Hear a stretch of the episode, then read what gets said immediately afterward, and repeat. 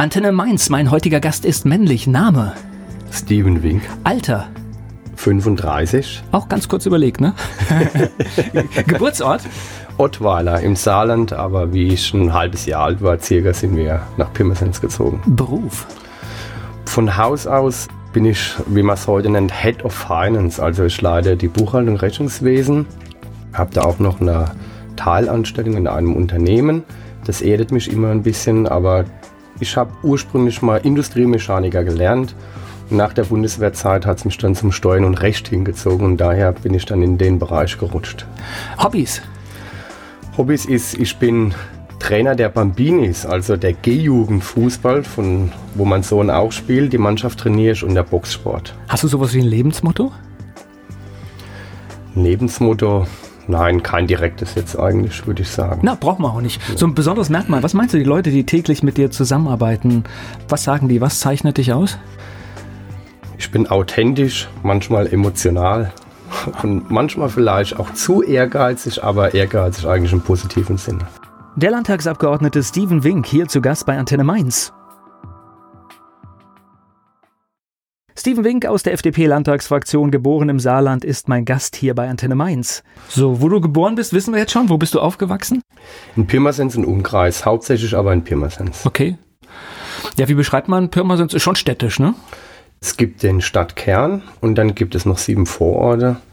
Und in einem der Vororte bin ich groß geworden, bin dann in die Stadt gezogen, habe dort meine Frau kennengelernt. Wir haben dort anfänglich auch noch mit unseren Kindern gelebt und sind jetzt wieder in einem der Vororte, also mehr ländlich. Wie man das auch so macht, glaube ich. Ne? Das ist doch immer so, wenn die Kinder kommen, geht's wieder so ein bisschen Richtig, raus, ja. raus aus der Stadt. Und wenn die Kinder weg sind, wahrscheinlich wieder rein. so sind ja oft diese, die, diese Wege oder, oder vielleicht diese Wege. Oftmals, ja. Was macht Pirmasens in der, in der Kindheit und Jugend aus? An Pirmasens gefällt mir eigentlich, man kann sich schnell tief verwurzeln, wenn man sich etwas engagiert. Man lernt die Leute kennen, man lernt die Menschen kennen und man erlebt dann auch Zugehörigkeitsgefühl, sage ich mal, in der Stadt. Nach außen wird es immer als schweres Pflaster beschrieben. Aber ich muss sagen, wenn man sich engagiert und ein bisschen aktiv mitarbeitet, ja, sei es jetzt im sozialen Bereich, im ehrenamtlichen Bereich, irgendwo, und ist mal relativ schnell verwurzelt, akzeptiert und hat dann dort auch ein gutes Zusammenleben. Ich glaube, es geht fast überall. Das heißt, in dem Moment, wo man sich engagiert und irgendwo andockt und ernsthaftes Interesse hat, glaube ich, funktioniert das ja. überall. Das muss ja nicht immer parteipolitisch sein. Ja, es gibt Pakt für Pirmasens oder eben im Sportbereich, in den Vereinen, solche Dinge. Ja. Nun, nun, spielt ja Pirmasens tatsächlich so eine, so, so eine besondere Rolle auch äh, im Städteranking insgesamt. Ähm, hast du das schon, schon in jungen Jahren gemerkt, dass oder interessiert einen das da gar nicht? Ich sage mal, in den jungen Jahren bekommt man es öfters mit, wenn sich die Erwachsenen unterhalten. Ja, hier ist alles so schlecht und es läuft nichts und es funktioniert nichts. Und das mag in der Vergangenheit auch so gewesen sein. Es gibt in der Vergangenheit eben Dinge, wie die Schuhfabriken, die nach und nach weggegangen sind, die Amerikaner, die weggegangen sind, die haben gewisse Löcher gerissen in die Struktur. Und das muss man auch überwinden. Das wird auch, ich denke, noch ein, zwei Generationen dauern, bis das Loch gefüllt ist. Aber es passiert unheimlich viel in der Stadt. Ob man das jetzt von unternehmerischer Seite betrachtet, die viel investieren, die neue Jugendherberge, wo Millionen investiert wurden, im Tourismusbereich. Es passiert unheimlich viel, das in die richtige Richtung geht. Es engagieren sich unheimlich viele Menschen für ihre Stadt, um die nach außen zu präsentieren und zu sagen, ich will helfen, dieses Strukturloch zu füllen. Und das kommt leider selten außen. Meistens gibt es dann wieder irgendeine Statistik, wo Pirmasens dann wieder ganz schlecht dargestellt wird. Aber die Entwicklung über die Jahre, die wird oftmals vergessen. Naja, wir haben ja auch das Problem, dass wir immer gerne, wir gehen immer nach diesen wirtschaftlichen Rankings, aber es gibt natürlich ja auch eine Reihe von anderen Faktoren, die entscheidend sind, warum ich mich da wohlfühle. Es ist ja nicht immer nur, dass wirtschaftlich alles perfekt ist, sondern ja. es sind ja auch andere Gefüge, diese weichen Faktoren, die ja auch insbesondere die skandinavischen Länder schon, schon eigentlich immer mitmessen und auch deswegen zu anderen Werten kommen. Ja. Ja, das ärgert die Leute auch ein bisschen ne, in der Stadt. Die sagen, jetzt kommt eine RTL 2 Doku, die pickt sich da drei, vier Fälle raus, denen es jetzt vielleicht nicht so gut geht und dramatisiert es auf die ganze Stadt. Dann kommt Spiegel und berichtet über ganz schlechte Fälle. Und die Region wird in ein furchtbar schlechtes Licht gerückt. Was sich dann natürlich, sagen wir so, auf Internet und so auswirkt. Wenn Leute dann Pirmasens in Google eingeben, dann kommen natürlich alle schlechte Artikel her. Und das ärgert aber die Leute. Und wir haben dann auch schon ganz viele junge Künstler. Einer arbeitet bei mir im Wahlkreisbüro, der macht dann immer Rap-Lieder über die Stadt und macht eine Gegendarstellung zu diesen Fernsehberichten. und ist dann mittlerweile jetzt auch schon landesweit bekannt, also Landesschau und so weiter, wo sie sagen, wir machen jetzt hier einfach mal die andere Seite das und zeigen Gegenprogramm. Es geht gleich weiter im Gespräch mit Steven Wink. Über Pirmasens spreche ich jetzt mit meinem Gast Steven Wink hier bei Antenne Mainz. Ich meine, wir reden jetzt hier ein paar Minuten und wir sind schon in so einem Thema drin. Das ist echt verrückt, ne? Ja. Und da merkt man, was dann tatsächlich auch gesetzt ist und was für ein, für ein Mindset da ist, das es nicht ganz so, so einfach ist, wobei ich halte Pirmasens zumindestens was das Dynamikum betrifft, ein, ein Pflichtbesuch. Das muss man mal mindestens als Mensch aus Rheinland-Pfalz gesehen haben. Richtig. Ja? ja. Und das ist wahrscheinlich das, was du auch mit positivem Beispiel meinst, wie tatsächlich die ehemalige Schuhindustrie ein so ein bisschen überwunden wird und man die Räume und die Plätze anders nutzt. Richtig, wobei wir ja heute immer noch mit dem Schuhkompetenzzentrum, mit dem PFI, viele Anlaufstellen haben aus der Branche, auch mit der FH, mit dem Platz, den wir in Pirmasens haben, also den Standort und Platz an sich. Es zeigt, dass die Kompetenzen immer noch da sind und auch genutzt werden und weltweit auch bekannt sind, ne, teilweise. Nee, und eventuell könnte ja sogar selbst Fertigung, wenn man jetzt irgendwie mal überlegt, was vielleicht nachhaltig entstehen kann und wieder mehr Geld erwirtschaftet, könnte ja vielleicht auch wieder ein Bereich sein, der durchaus auch mal wieder nach Deutschland kommt. Ja. Ja, also es sind ja Dinge, die vielleicht auch funktionieren. Richtig. So. Das heißt, Schule war alles im Umfeld Pirmasens bei dir? Genau. Okay.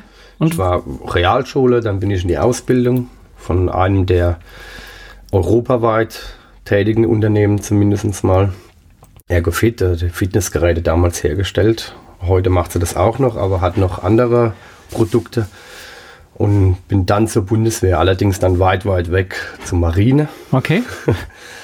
war acht Jahre dann bei der Bundeswehr, zuletzt dann im Saarland und habe dann über die Bundeswehr quasi der sogenannte Berufsförderungsdienst, okay. ich dann ins duale Studium gehen über den zweiten Bildungsweg. Du hast mir jetzt meine Lieblingsfrage weggenommen, weil ich, ich frage immer gerne meine Gäste, ob sie denn gute Schüler waren.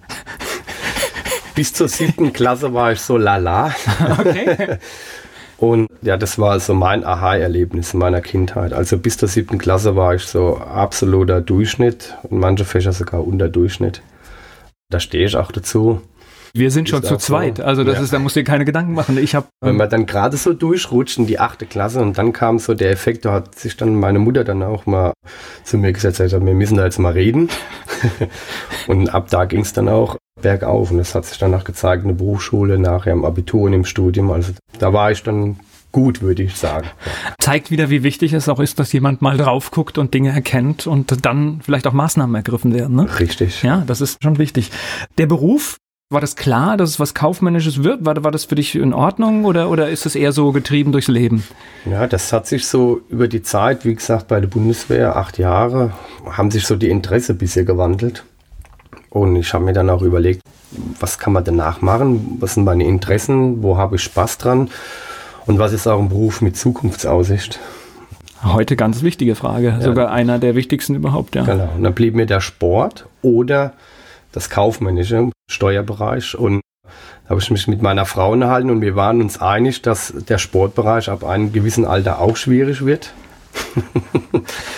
Nicht mehr so leicht, ja. Wenn man als Personal Trainer unterwegs ist, ich sage mal, es gibt Kunden, die buchen dann keinen 60-jährigen Personal Trainer mehr. Die wollen dann einen jungen, dynamischen Mann oder Mädchen, ja, die zumindest vom Bild her, das spricht ja nicht immer nur für die Kompetenz, aber zumindest vom Bild her fitter und aktiver sind.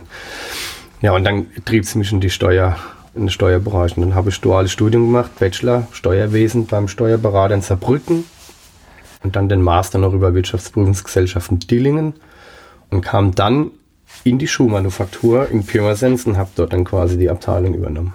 Lass uns noch mal ganz kurz über die Marine sprechen. Das hört sich ja. Interessant an. Das heißt, bewusste Entscheidung? Ja. Und acht Jahre, das hört sich auch an, auch unterwegs? Auslandseinsatztechnisch? Nee, kann ich so jetzt nicht sagen. Nee. Okay, das heißt, alles in Deutschland passiert oder, oder auch? Ja, okay. größtenteils. Und aber ich stelle mir das so vor, auf dem Schiff unterwegs mit. Ich war anfänglich bei der Marine. Ich wollte, oder ich war in der Kampfschwimmerausbildung. Ich okay. wollte einer dieser ganz harten Kerle werden. okay. Hat also du bist auch jemand, der sportlich ist und auch Ziele dann hat, ja? Okay. Ich versuche es. Okay. Ja. war dann in der Ausbildung und habe dann aber gesundheitsbedingt bin ich rausgefallen. Das ist ja 98% Durchfallquote. Das ist eine hammerharte Ausbildung.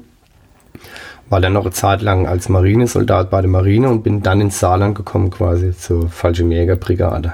Und habe da dann meine restliche Dienstzeit in anderer Verwendung dann quasi zu Ende geführt. Es geht gleich weiter im Gespräch mit Steven Wink.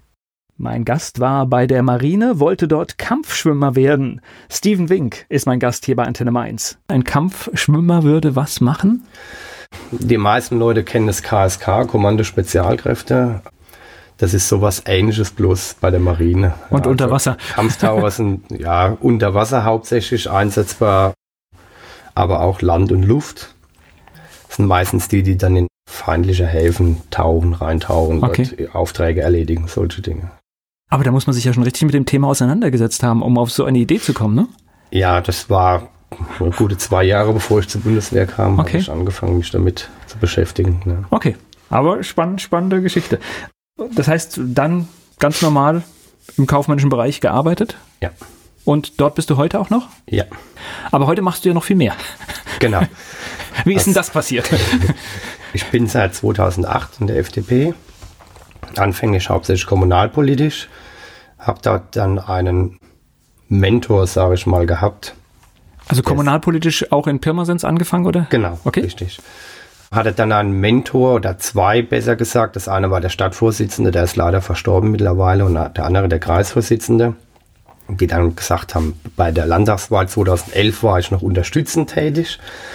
Bundestagswahl 2013 habe ich dann das erste Mal als Wahlkreiskandidat kandidiert, also so das erste Mal die eigene Plakate aufgehangen. Und, und was für ein Gefühl? Manchmal komisch zu sehen, wenn man sich selbst so an der Laterne hängen sieht. Das heißt, man das fährt Bild, durch seinen Kiez ja. und durch seinen Bereich und dann guckt man ständig auf sein Gesicht, ja? Genau, oder okay, auch die ja. Kinder, ja, da ist der Papa, da ist der Papa, da ist der Papa. Und man wird schlagartig öffentlich, ne? Das heißt, während man ja. vorher, also klar, man kannte seine, seine, seine Menschen im Umfeld, aber auf einmal kennen einen irgendwie alle, ne? Ja, ja, gerade dann in Pirmasens, ja.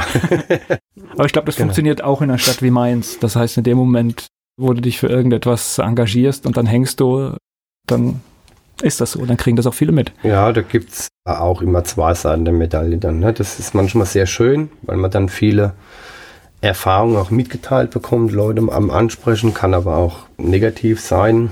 Ja. Ja, so war das 2013, hat ja dann nicht funktioniert, hat ja allgemein nicht funktioniert für die Partei.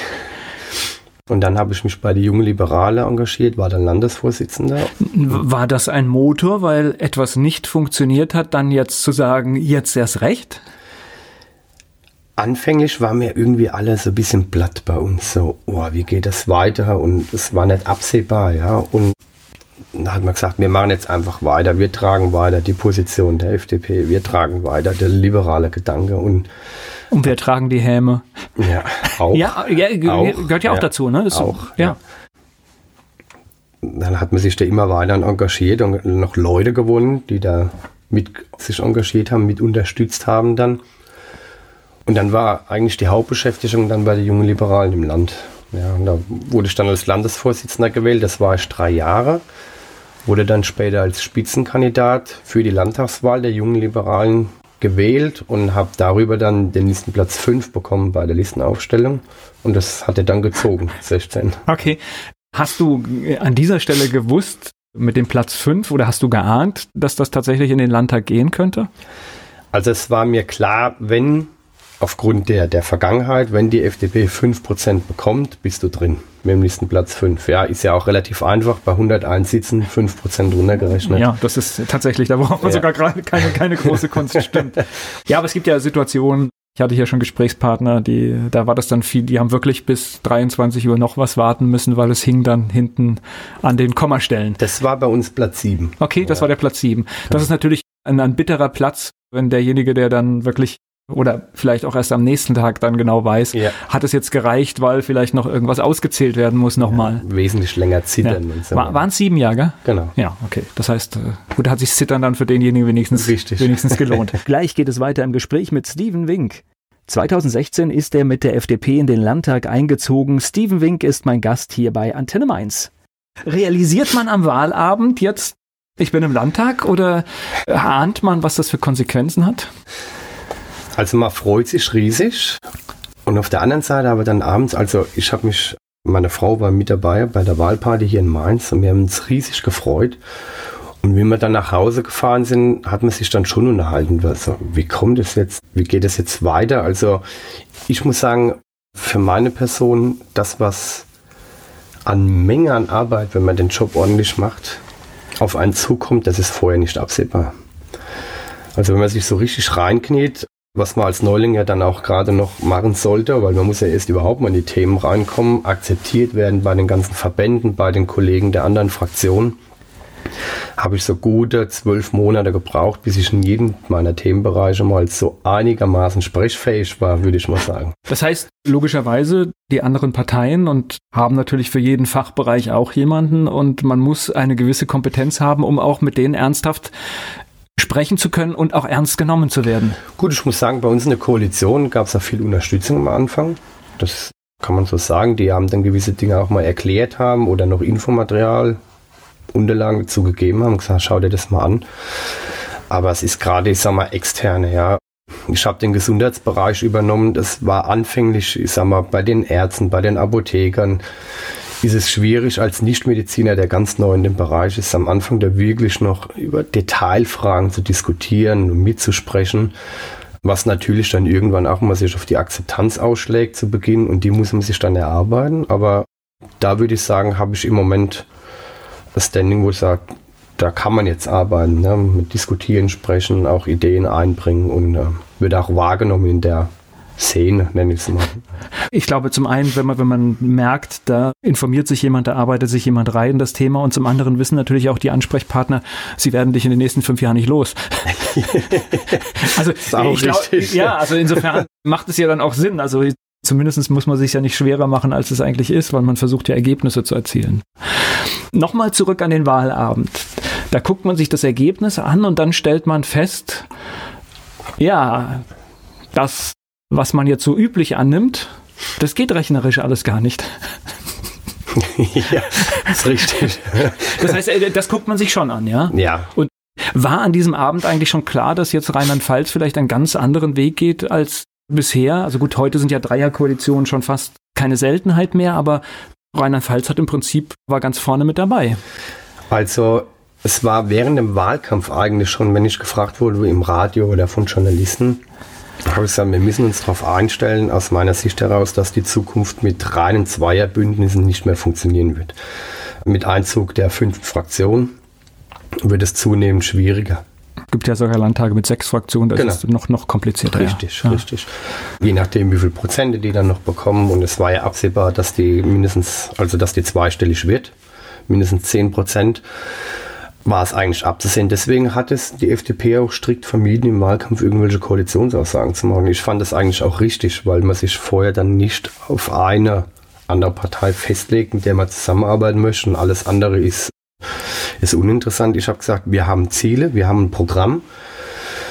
Und wenn ein Dreierbündnis nachher notwendig ist, um dieses Programm umzusetzen, dann sollten wir das auch tun, ja, wenn das dann möglich ist. Und die Koalitionsverhandlungen haben sie dann gezeigt, dass wir in vielen verschiedenen Bereichen, gerade Wirtschaft, Verkehr und Justiz, extrem viele Punkte umsetzen konnten. Und why not? Also, dann sollte man das auch tun. Ne?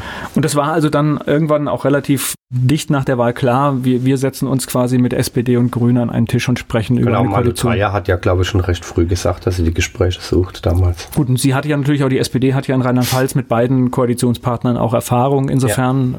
War es ja auch naheliegend. Was ich festgestellt habe, als ich das beobachtet habe, ist, es gibt natürlich eine Menge Kontroversen zwischen diesen Parteien, aber merkwürdigerweise selbst auch in den Grünen findet man dann, bei den Grünen und FDP findet man dann doch auch Gemeinsamkeiten. Ja, ist richtig.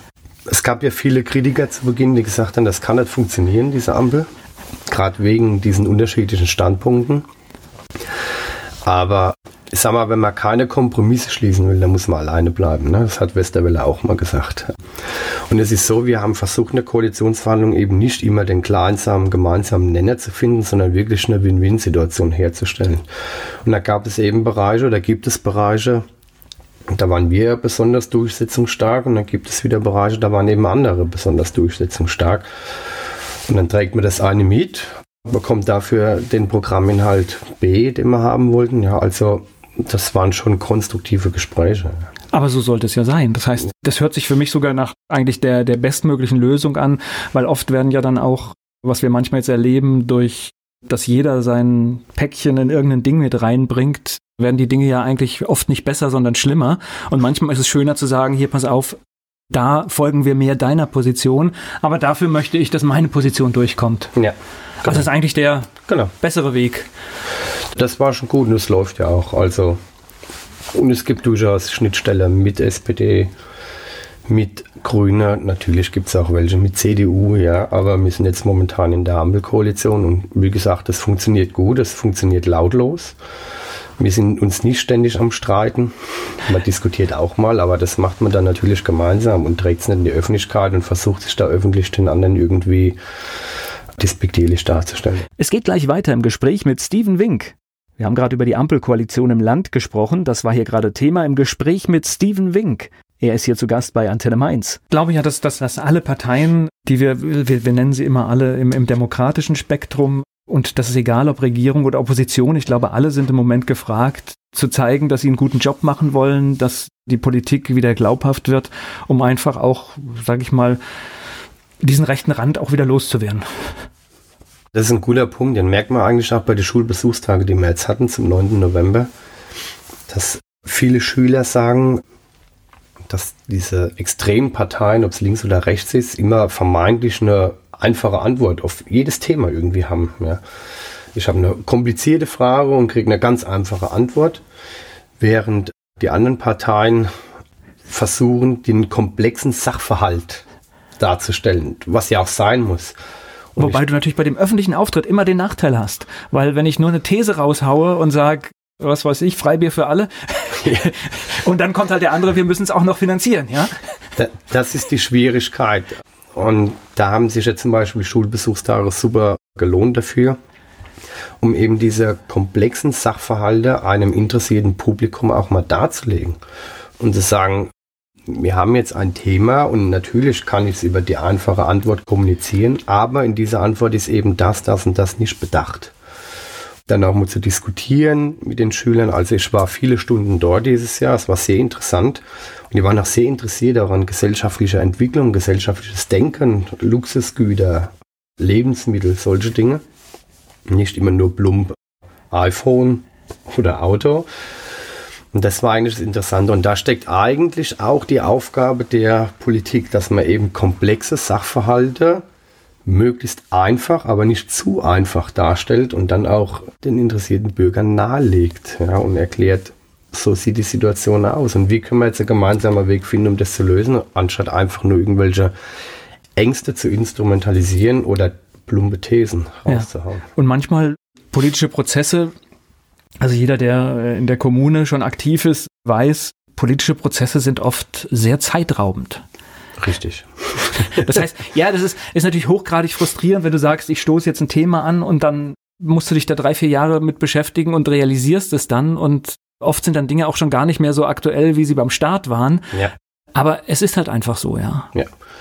Ja, der ganze, das ist Demokratie, aber ja. ja. Also ich dann alle Beteiligten, die von dem Thema betroffen sind, an der Diskussion mitmachen lasse und diese beteilige und versuche dann aus allen Informationen die größtmögliche Schnittstelle zu finden und das dann umzusetzen und zu prüfen, wie ich das umsetzen kann, auch rechtliche Rahmenbedingungen mit Bundes- und Europarecht vereinbar und dann noch finanziert, ja, Je nachdem, was es ist. Dann was ja immer eine der wichtigen Fragen ist. Ne? Also wir können ja. uns alle tollen Sachen wünschen. Wenn wir sie nicht bezahlt bekommen, ist es eigentlich schon vorbei. Richtig, ja. richtig. Und da, wenn ich nicht wie jedem bisschen, was ich will, Steuer erhöhen möchte, dann muss ich eben mit dem klarkommen, was ich habe.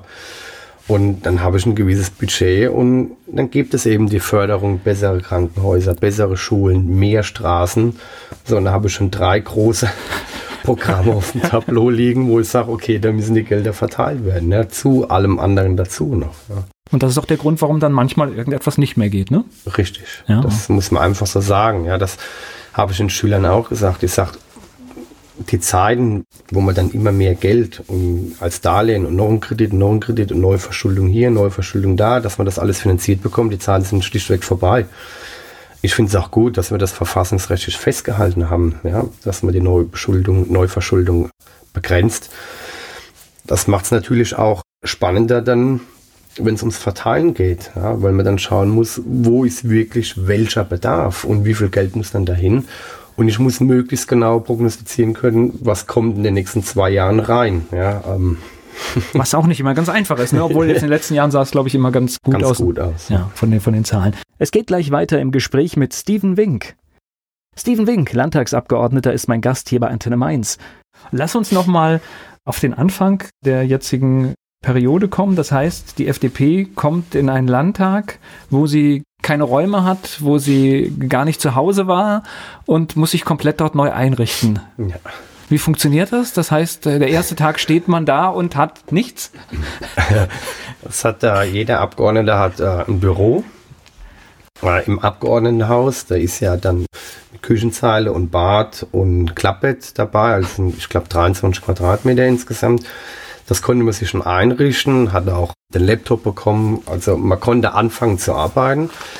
Aber die Organisation der Fraktionsräume, das war dann schon sehr zeitraubend. Ja, so einfache Dinge, wo bekomme ich das Druckerpapier her oder die Patronen oder wo ist überhaupt mein Drucker? Habe ich Internet, ne? Ist heute immer Internet, die Frage, ne? Ja. Telefonanschluss, um ja. erreichbar zu sein. Solche einfache Dinge, die unheimlich zeitraubend sein können, obwohl man denkt, ja, es ist ein Telefon, da stöpsel ich ein und fertig, ja, aber dem war eben nicht immer so. Und da hatten die anderen aber einen Vorteil, ne? Das heißt, die anderen hatten die irgendwie, waren, die haben ihre Büros und da ändert sich vielleicht der Zuschnitt oder die Größe irgendwie, aber genau. letztendlich war das der Apparat da. funktioniert ja. schon sofort, ja. Mitarbeiter finden, also die Stelle erstmal ausschreiben, wie viel Budget habe ich dafür, solche Dinge. Okay. Es stimmt, das musst du ja auch machen. Das heißt, muss jeder machen. Ne? Jeder Landtag sucht sich seine Mitarbeiter, ne? Oder? Es gibt die Fraktionsmitarbeiter und es gibt die Wahlkreismitarbeiter. Das ist natürlich rechtlich voneinander getrennt. Jeder Abgeordnete hat ein persönliches Budget, wo er Mitarbeiter einstellen kann fürs Wahlkreisbüro. Das sind bei mir jetzt in Pirmasens drei Stück.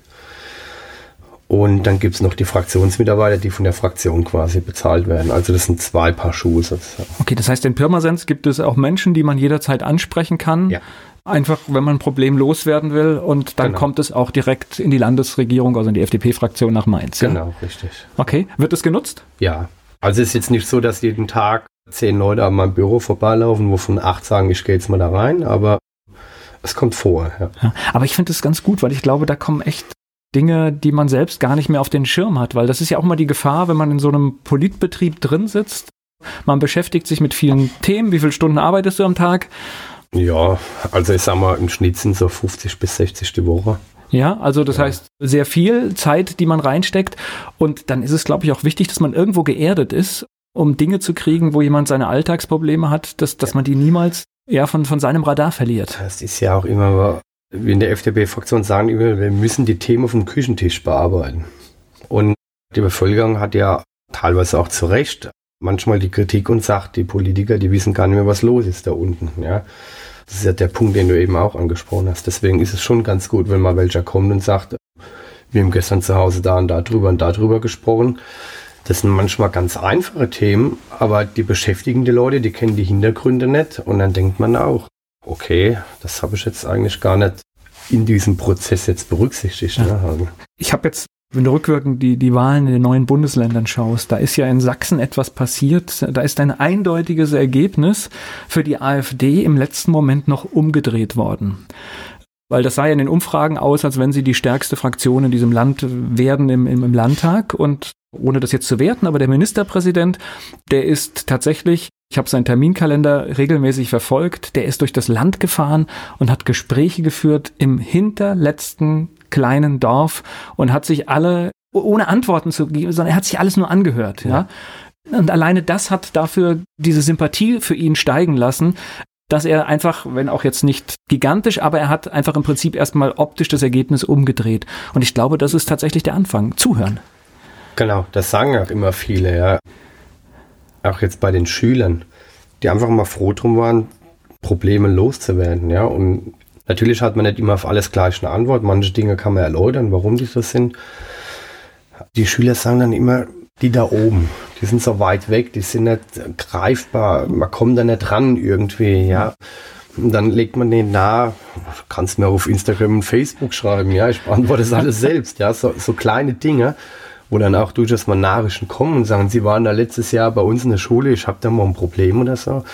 Und das wird dann auch unheimlich gut angenommen, ja, wenn man sich das dann auch anhört und im Optimalfall dann auch, wenn auch zeitverzögert, eine Antwort liefert. Sag ja. ich mal, ja. Und, und ich sag mal, ein Problem gehört, jetzt klar, vielleicht nicht sofort die Lösung, aber man hat das Problem gehört und vielleicht gibt es dann irgendwann in den nächsten Wochen oder Monaten einen Kontext, wo man sieht, oh, guck mal, Da passt das rein. da passt das gerade rein und ich kann jetzt hier eine Erfahrung, die mir jemand zugetragen hat, mit reinbringen, kann sagen, oh, das sehen aber viele so und so, ja. Genau, Ja, und das, Genau. deswegen ist Kommunikation da. das ist schon gut. Ja. Ja.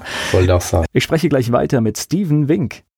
Der FDP-Landtagsabgeordnete Steven Wink ist mein Gast hier bei Antenne Mainz. Das heißt, im Landtag dann irgendwann eingezogen, eigenes Büro, alles da und dann fängt man an zu arbeiten und du hast eine Menge von Themen, für die du zuständig bist, ne? Ja.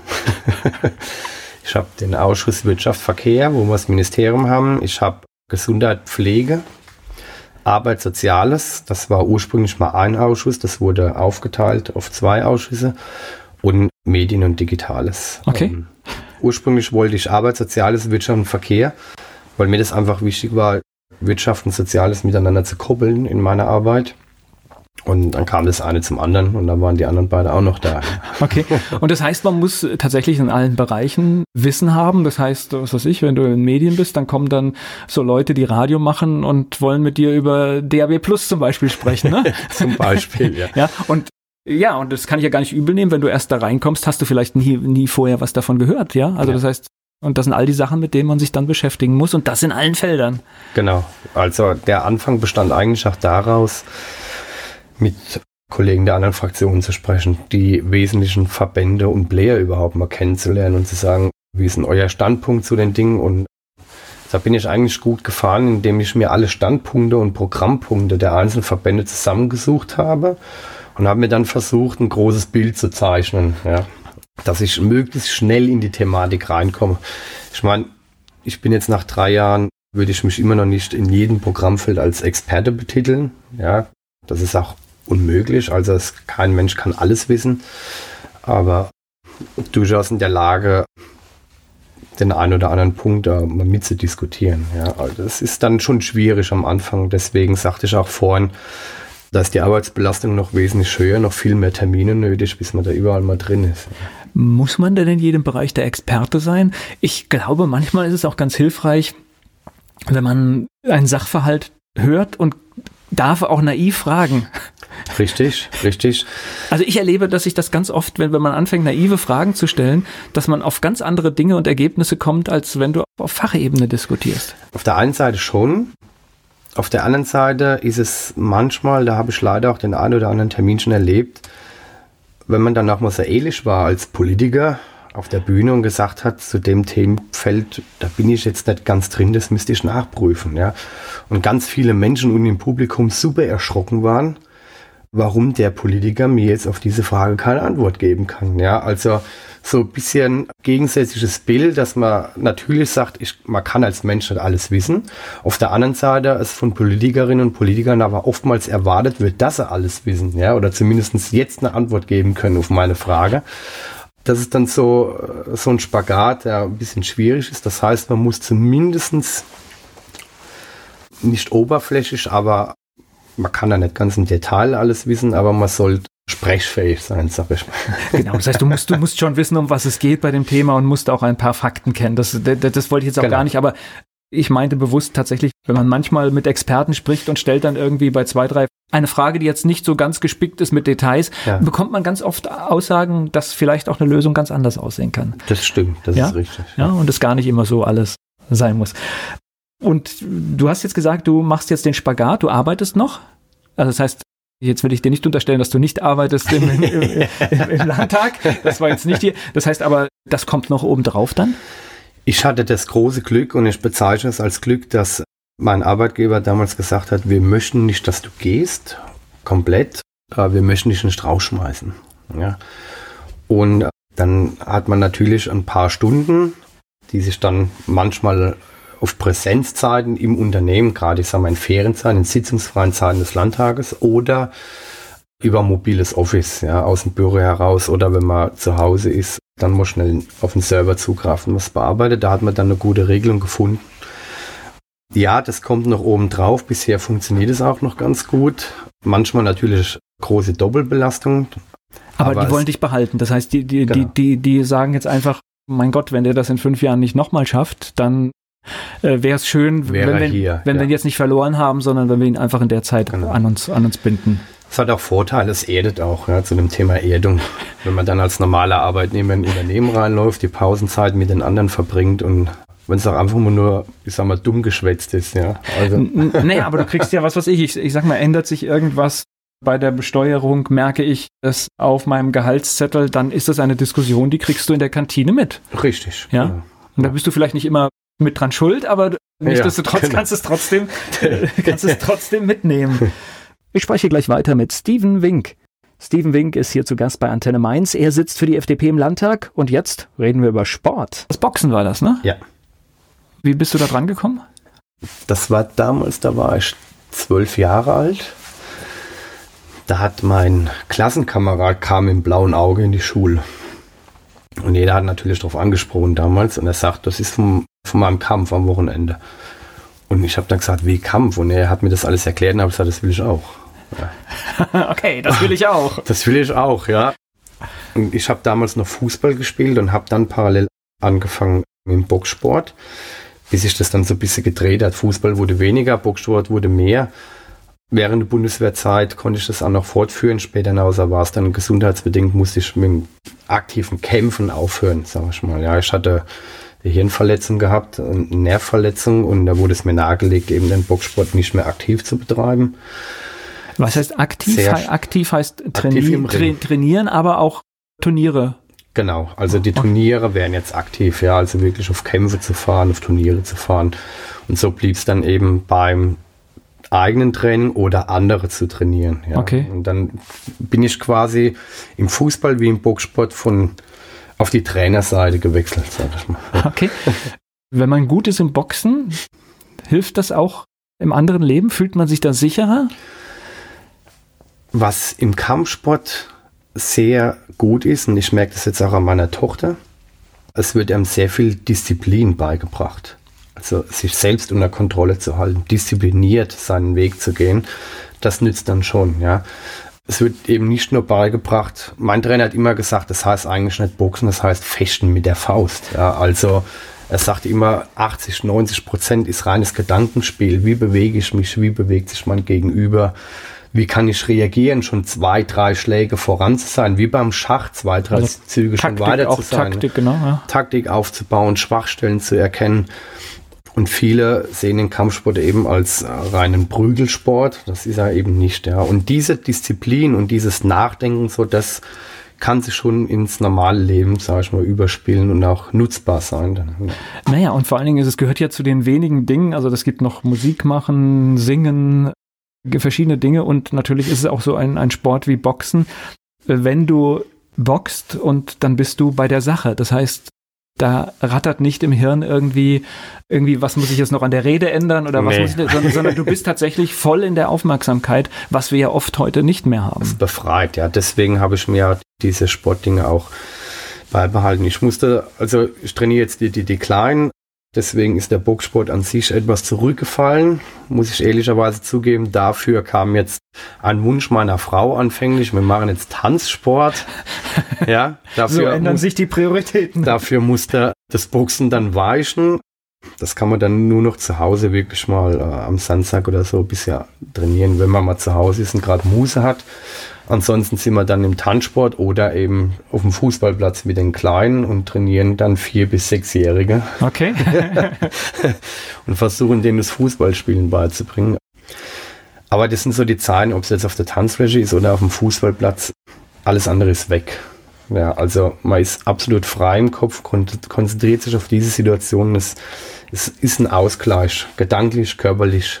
Man kann einfach mal abschalten kann dann nach dem Training sich auch wieder mal eine Stunde an der Laptop sitzen. Ich habe aber auch schon festgestellt, dass gewisse Punkte, wo ich nicht weiterkam, da habe ich zwei Stunden die Kleinen trainiert, fing nach Hause und dann ging das auf einmal wieder viel leichter dann los. Also einfach mal ein bisschen Abstand gewinnen für kurze Zeit. Das ist ja generell, das ist ja sogar wissenschaftlich erwiesen. Das heißt, in dem genau. Moment, wo gar nichts mehr geht, lassen wir es an dieser Stelle und genau. äh, machen eine Pause. Richtig. Ja, diesen Fehler machen wir auch in der Arbeitswelt ganz oft. Das heißt, manchmal verhakt man sich an Dingen und eigentlich ist jetzt hier die kreative Kaffeepause angesagt mhm. und die lieber eine Viertelstunde länger und danach läuft's. Genau. Ja, so funktioniert das. Gleich geht es weiter im Gespräch mit Steven Wink. Steven Wink ist Landespolitiker und betreut eine ganze Menge von Themen. In der Fraktion springst du dann an einem ganz normalen Arbeitstag zwischen den Themen hin und her, weil natürlich fängst du wahrscheinlich an mit einer Sitzung zum Thema Gesundheit und dann will irgendjemand was zum Thema Medien von dir und dann will jemand zu einem anderen Thema. Ja. Das heißt, du springst den ganzen Tag auch zwischen diesen Themen hin und her? Richtig, ja. Okay. Meistens so, ja. Also es sind dann morgens Termine im Bereich Pflege, mittags dann vielleicht der Sozialausschuss, nachmittags dann der, der Wirtschaftsausschuss, abends dann ist man auf einer Veranstaltung, da geht es dann vielleicht mal um Klimapolitik.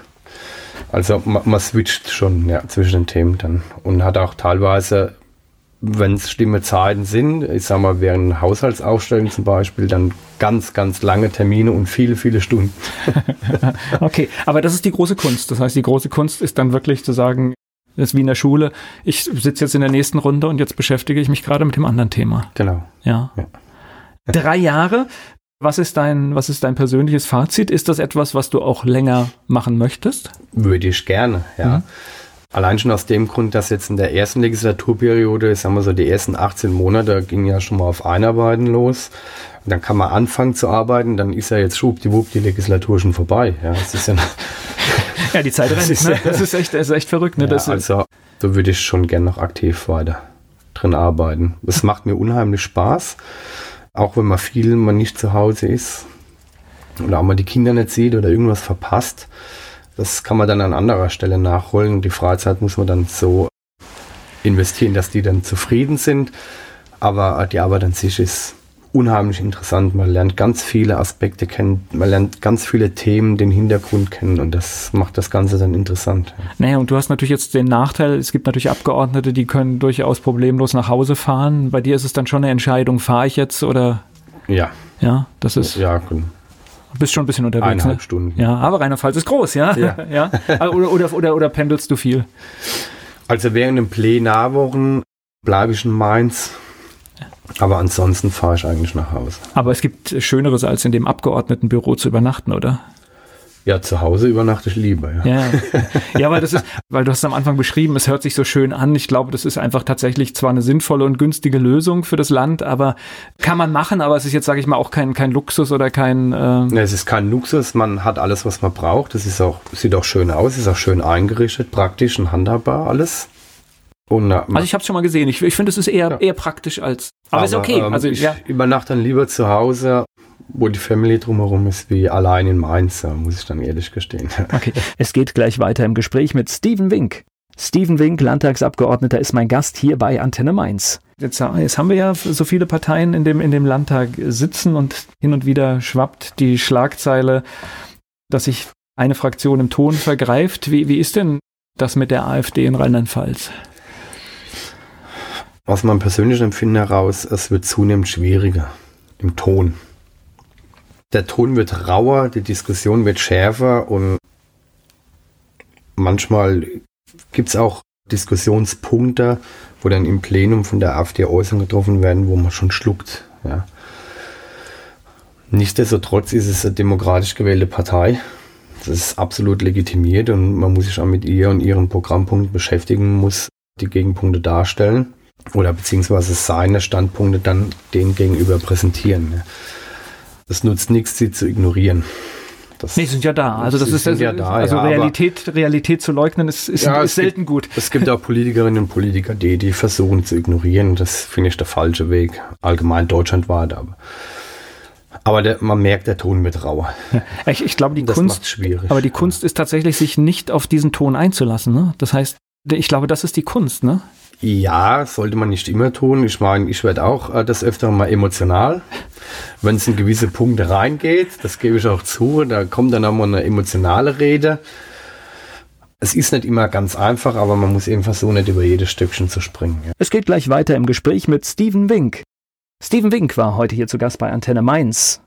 Hast du, das war in den letzten Monaten immer wieder mal Schlagzeile. Hast du schon mal, bist du schon mal in deiner Rolle als Politiker persönlich angegriffen worden von außen, schon mal bedroht worden?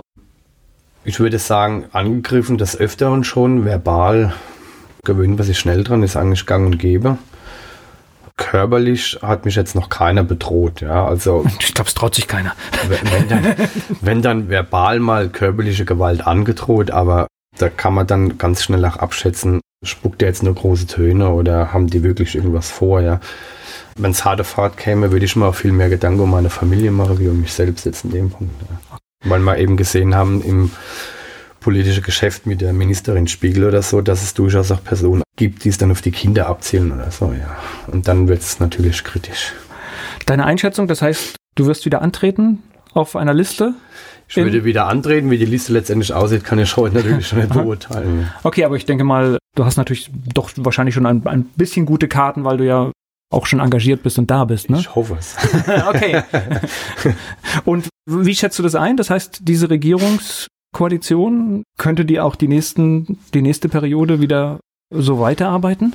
Also ich sag mal, im Wahlkampf wird es dann letztendlich wichtig, dass die FDP, wie letztes Mal auch, wieder ihre Positionen, ihre Inhalte und Ideen ordentlich nach außen verkauft, sich positioniert und dann für sich wieder auch ihre Prozente einsammelt. Ja, das wird Hauptaugenmerk. Und wie dann nachher eine Konstellation aussehen könnte oder wie sie dann später aussieht, das ist dann auch so ein Punkt für nach dem Wahlkampf wieder. Ja. Okay. Also wir sind da gut gefahren mit, wenn wir gesagt haben, wir konzentrieren uns nur auf uns. Wir wollen andere nicht runter machen, nicht schlecht machen. Das sind unsere Ideen, das sind unsere Inhalte.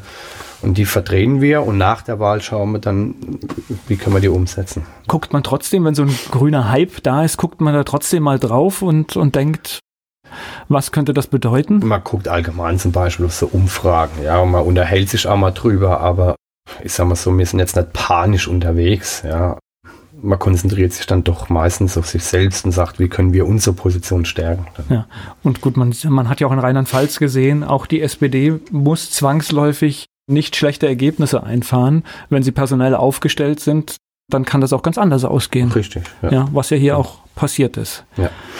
Dann äh, danke ich dir für die Einblicke in, in die Arbeit und hoffe, dass du die 50, 60 Stunden Woche noch, noch weiterhin gut überstehst. Aber ich glaube, Dankeschön. es ist tatsächlich diese, diese Vielfalt von Themen und Menschen. Ich glaube, das macht einem das auch so ein bisschen leichter, so eine Arbeitszeit reinzubringen. Ne? Ja. Und äh, das macht es interessant. Ja. Und ich gehe davon aus, dass du hast in den letzten drei Jahren wahrscheinlich so viele Menschen kennengelernt wie vorher nicht, ne? Nee, das ist richtig. Das ist aber auch das Interessante dran. Man lernt auch ein bisschen mit Menschen dann umzugehen. Das macht es schon spannend. Danke für das Gespräch. Dankeschön.